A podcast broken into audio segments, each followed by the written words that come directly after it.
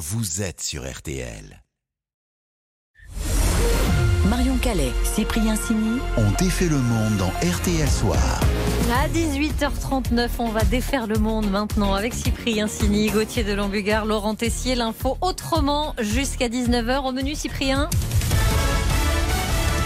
ce soir, on défait les ventes de Ricard. Pour la première fois depuis 10 ans, la cristalline rapporte plus aux grandes surfaces que le pastis marseillais. On va tout vous expliquer. Au menu également le phénomène Manchester City et des parcs pour chiens où il est interdit d'aboyer. On défait le monde de la quotidienne, c'est parti. On défait le monde dans RTL Soir. Et on commence avec le son du jour. Pastis partant bleu Pastis délicieux Mais évidemment, sauf que c'est un événement dans le monde de la consommation. Le Ricard n'est plus le numéro un des supermarchés. Il a été doublé cette année par le pack de cristalline. Jusqu'à présent, le pastis marseillais était le produit qui générait le plus de chiffre d'affaires dans les grandes surfaces. C'est désormais le pack d'eau. Alors, pour comprendre ce qui s'est passé, pour savoir pourquoi l'eau rapporte plus que le pastis, on a contacté l'as de la grande distribution que vous connaissez bien sur RTL. C'est Olivier Dauvert. Et d'abord, voilà de quoi on parle exactement. Alors depuis euh, des dizaines d'années, j'allais dire, le Ricard, il occupe euh, la première place au hit parade des produits euh, les plus vendus en grande surface, tout simplement parce que c'est un produit cher. Une bouteille de Ricard aujourd'hui, ça vaut une vingtaine d'euros et les Français sont des gros consommateurs de Ricard, donc chaque fois qu'on passe en caisse, ça compte une fois 20 euros. Alors que l'eau cristalline, c'est un produit qui vaut quasiment rien. Donc schématiquement, il faut qu'il y ait 20 packs de cristalline qui passent en caisse pour faire l'équivalent d'une seule bouteille de Ricard. C'était le produit qui qui euh, rapportait le plus de, de chiffre d'affaires au supermarché, le plus d'euros. Et c'est donc désormais la cristalline qui rapporte le plus. Mais comment on l'explique Nos habitudes de consommation ont changé Eh ben même pas. Il y a une explication au fait que Cristalline soit devenu le, le premier produit vendu en termes de, de chiffre d'affaires, de recettes euh, cette année. C'est tout simplement parce que il y a eu de l'inflation et il y a eu davantage d'inflation sur Cristalline qu'il n'y en a eu sur Ricard. Cristalline, il faut savoir que c'est une marque dont le prix n'avait pas bougé depuis 20 ans et qui l'année dernière, il y a tout juste un an, hein, on était en mai-juin 2022, a passé pour la première fois une hausse de prix de 10% et ben un an plus tard, on voit que le chiffre d'affaires de la marque a progressé de 10%. Ça veut dire que les Français ont acheté autant de bouteilles de cristalline qu'avant, sauf que comme elle vaut 10% plus cher, eh bien pour les supermarchés, c'est 10% de recettes en plus. Et ces 10% de plus l'ont fait passer devant le Ricard. Mais est-ce que c'est à cause de ces 10% en plus de l'inflation ou est-ce que c'est parce que à cause de la crise du pouvoir d'achat, les Français ont acheté moins de pastis aussi? Eh bien, c'est pas parce qu'on a acheté moins de pastis. Les Français n'ont pas fait d'économie ni sur le Ricard ni sur les alcools en général. Ils ont acheté euh, dans les mêmes proportions, mais il y avait eu moins d'inflation. Il y avait eu à peu près 7 euh, à 8% d'inflation sur le Ricard. Et au final, eh bien, le chiffre d'affaires de Ricard a progressé de 7 à 8% Et puis il y a quand même une logique. Est-ce qu'on achète à peu près autant de Ricard que de cristalline, puisque l'un va quand même pas mal avec l'autre Eh ben voyons. Quelle conclusion. C'est beau. Hein en tout cas, ce qui est certain, c'est que sur l'eau, comme sur le pastis, visiblement, les Français, donc nous, bah, on n'a pas fait vraiment d'économie. Voilà. Et le et on le remercie pour son éclairage, le spécialiste de la grande distribution, Olivier Dauvert. RTL. Sous les radars. On défait maintenant l'info passée inaperçue sous les radars. Alors, on se moque parfois de l'administration française qui peut créer des situations quelque peu ubuesques, hein, on en connaît tous. Mais alors, au Canada, il y a un gros gros potentiel aussi, Laurent. Oh là là, on est battu KO direct à Montréal. Un parc canin interdit aux chiens d'aboyer. Oui, oui, coucou panier. Je lis ce qu'il y a écrit sur un panneau qui vient d'être installé. Il est interdit de laisser son chien aboyer, gémir ou hurler. Alors c'est surréaliste, j'ai cru que c'était une blague au départ, mais non. Les maîtres de nos amis les toutous risquent attention une amende qui peut aller jusqu'à 1300 euros si d'un coup et voilà. Oh, quelle grosse se met à aboyer. Donc l'affaire fait parler, la chaîne CTV News s'organise, envoie des reporters sur le terrain. Oh là là, grosse polémique en vue dans le pays. Mais alors, qu'est-ce qui leur a pris? C'est quand même n'importe quoi si on réfléchit là. Eh oui, eh bien, un porte-parole de l'arrondissement a déclaré que ce panneau anti-aboiement avait été installé dans un but réduire les nuisances sonores bah, subies par le voisinage du parc. Certains ont apparemment mal aux oreilles à force d'entendre les chiens aboyer. Et les propriétaires, comme Mélanie, ont du mal à y croire, trouvent cette décision injuste. stressful, to be honest. C'est stressant pour être honnête. Je regarde toujours autour de moi pour voir si mon chien va bien, s'il n'aboie pas. Non, ce n'est pas amusant. On imagine. Quand même. Une autre propriétaire, interrogée toujours par CTV News, ne comprend pas non plus. Je peux vous dire que les gens qui viennent ici sont assez responsables avec leurs chiens. Donc si un animal aboie plus de 10 secondes, on intervient, on voit ce qu'il se passe. Alors après, les autorités euh, n'ont pas répondu concrètement sur l'application euh, de la règle. Vont-elles mettre une amende directe dès qu'un chien aboie Vont-elles guetter caché derrière un arbre Mystère? Mais ça fait fou pas quand même, on supporte plus rien, le bruit des grenouilles, Oui. le bruit des chiens qui aboient. Bah, c'est quand surtout même- si c'est un parc pour chiens. Quoi. Hein? Voilà, Ah oui. c'est ça. Allez, une petite pause et on défait le monde se poursuit dans RTL Soir. Éloge de la stabilité dans le foot après Ah. la victoire de Manchester City hier contre le Real Madrid en demi-finale de la Ligue des Champions. À tout de suite. Marion Calais, Cyprien Sini ont défait le monde. Calais, Cyprien Sini On défait le monde dans RTL Soir. À 18h46, on défait toujours le monde dans RTL Soir avec le grand gagnant ou le grand perdant du jour. Eh bien, ce soir, un winner, un grand gagnant, le club de foot de Manchester City, alors qui a atomisé le Real Mm. 4-0 hier en Ligue des Champions, un score rarissime hein, à ce niveau-là de la compétition, qui mérite un hommage et une explication, Gauthier. Oui, parce qu'avant d'être tout en haut, sachez que les Citizens sont partis de très, très, très bas dans les années 80-90. Les Sky Blues, les Bleus Bleu Ciel, enchaînent les défaites en cet été 1998. C'est même l'hécatombe. City chute en troisième division anglaise. Mais dis-moi pas que c'est pas vrai Bah si, c'est vrai. Une tempête s'abat sur le club, disent les commentateurs. Les Citizens ne gagnent plus un derby pendant presque 15 ans. Aux yeux du monde, il n'y a plus qu'un seul club à Manchester, United, la honte.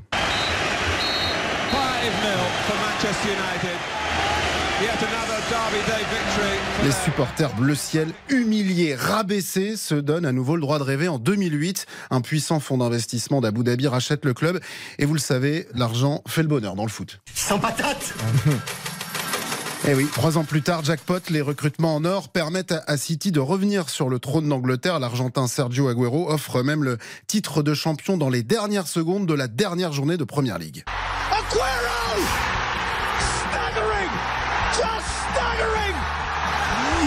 Alors c'est incroyable, c'est génial, mais ce n'est pas suffisant. Bah oui, quand on vient du Moyen-Orient pour racheter un club en Europe, ce qu'on veut c'est, eh oui, La Ligue des la Champions. Ligue des Champions bien sûr. Et ça, ça vous rappelle peut-être quelque chose. Bah ouais. Hum, Dites, laissez-moi hum, le PSG peut-être Bien vu. Le PSG et les Qataris. Notre grand objectif, c'est d'aller le plus loin en la Ligue des Champions. Ah, c'est Nasser. Faire tout pour euh, gagner la Ligue des Champions. Les deux clubs ont, ont donc pris la même trajectoire. Beaucoup d'argent, des paillettes, des stars. Le titre national gagné rapidement. Paris, City, même combat et mêmes échecs sur la scène européenne jusqu'à ces deux finales perdues. C'est fini Dix ans après, Lyon retourne en demi-finale de la Ligue des Champions. Oh, il s'est fait plaisir. élimine le Manchester City de Guardiola. Quel exploit Encore une fois, le, le Barça mate Manchester City. C'est fini Le Real Madrid a renversé Manchester City Ouais, sauf qu'à City, on ne vire pas l'entraîneur à chaque élimination. Mais, mais qui vous dit que j'allais dire Juin 2013, Laurent Blanc succédait à Carlo Ancelotti sur le banc du Paris Saint-Germain. Unai Emery rejoint donc le Paris Saint-Germain et la Ville Lumière. Thomas Tourelle viré du Paris Saint-Germain. Celui qui est viré, c'est Pochettino. Le PSG ne devrait pas continuer avec que ça Christophe Galtier. mais, mais qui vous dit que j'allais dire Ouais, sept entraîneurs depuis l'arrivée des, des Qataris en 2011. Alors depuis quelques années, Manchester a décidé de faire autrement et de miser sur une nouvelle stratégie. On prend un super coach et on le garde. Samuel, la première ligue est-elle faite pour votre ancien entraîneur Pep Guardiola? Fait pas tout pour réussir là-bas. Pour moi, il reste le meilleur entraîneur au monde. Ah oui, continuité, stabilité, elles sont peut-être là les clés du succès. Depuis sept ans, Pep Guardiola, qui a tout gagné avec le Barça et le Bayern, met en place son projet avec la même ossature d'équipe, les mêmes cadres, De Bruyne, Bernardo Silva, Mahrez ou Walker.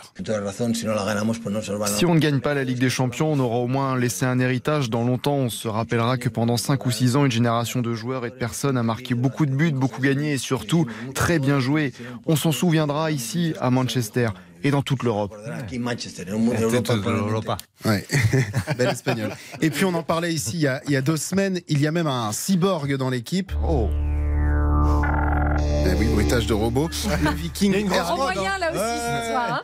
Le- grosse production. Le Viking Erling Haaland. Euh, si avec ça, il ne gagne pas la Ligue des Champions face aux Italiens de l'Inter Milan.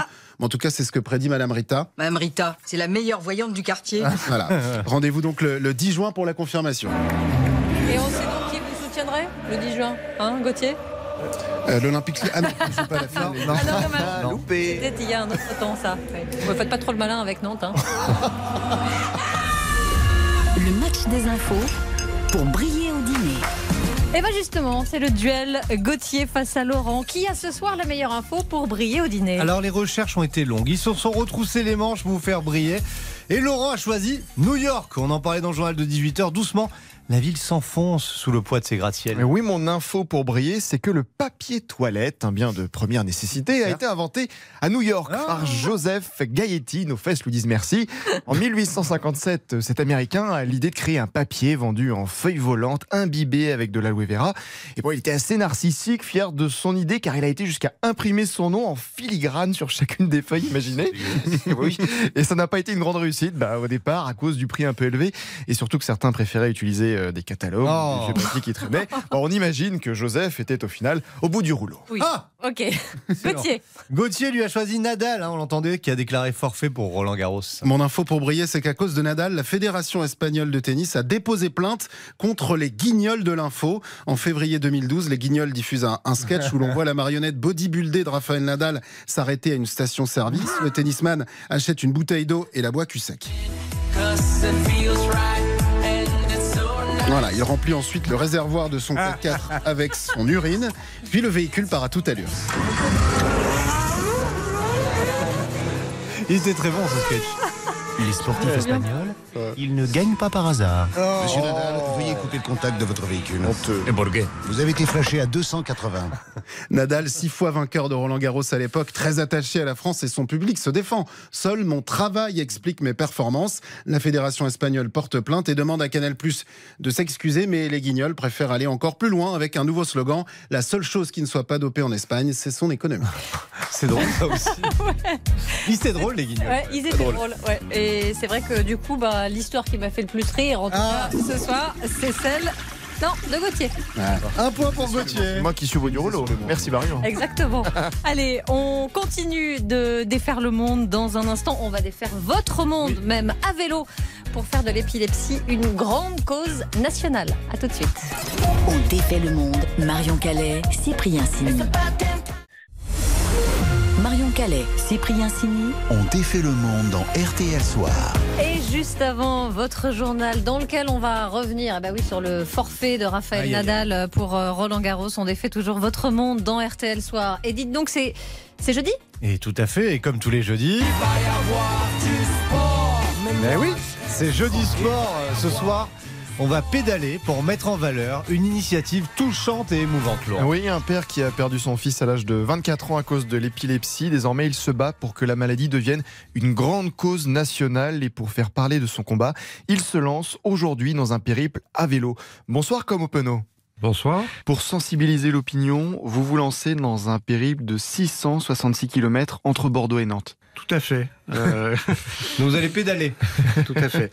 Il se trouve qu'il y a euh, trois ans, ça faisait euh, trois ans et demi que Clément était parti. J'ai commencé à me dire, voilà, on n'a rien fait. Du coup, j'ai décidé d'avoir une action parce que je me disais, l'épilepsie en fait est très peu connue et cette méconnaissance en fait, elle est aussi angoissante pour les patients que la crise. Parce qu'en fait, il y a le regard des autres et les gens qui, euh, finalement, ont une idée de cette maladie qui est euh, totalement abstraite. 70% des Français ne savent pas de quelle maladie il s'agit et près d'un Français sur deux pense qu'il y a moins de 100 000 épileptiques en France. Alors qu'en réalité, il y en a 650 000. Et donc, pour mettre en avant l'épilepsie, vous avez décidé donc de faire un périple en vélo. Alors j'ai décidé de faire un périple en vélo. Je me suis dit, ben, en fait, finalement, ce qui est important, c'est de faire des opérations de sensibilisation.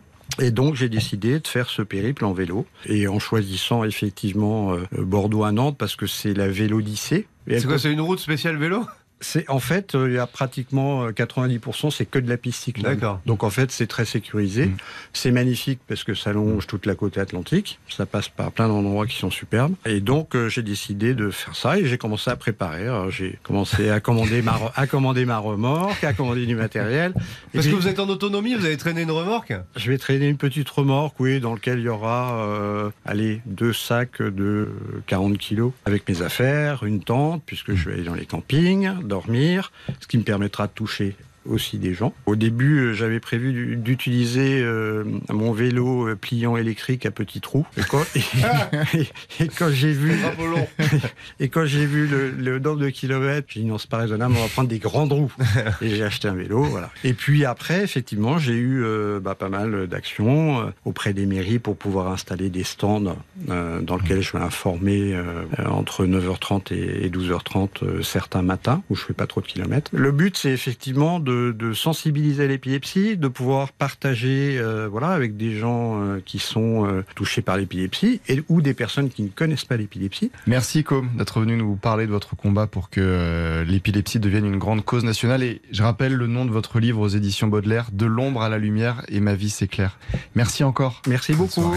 Le combat de ce papa très touchant euh, dans euh, On défait le monde euh, ce soir. Merci à vous les amis. Merci à vous Marion. À lundi parce que demain on refait nos Région et on vous retrouve donc lundi aux côtés de, de Julien Cellier. En pleine forme, Très bonne absolument. soirée à vous. À lundi.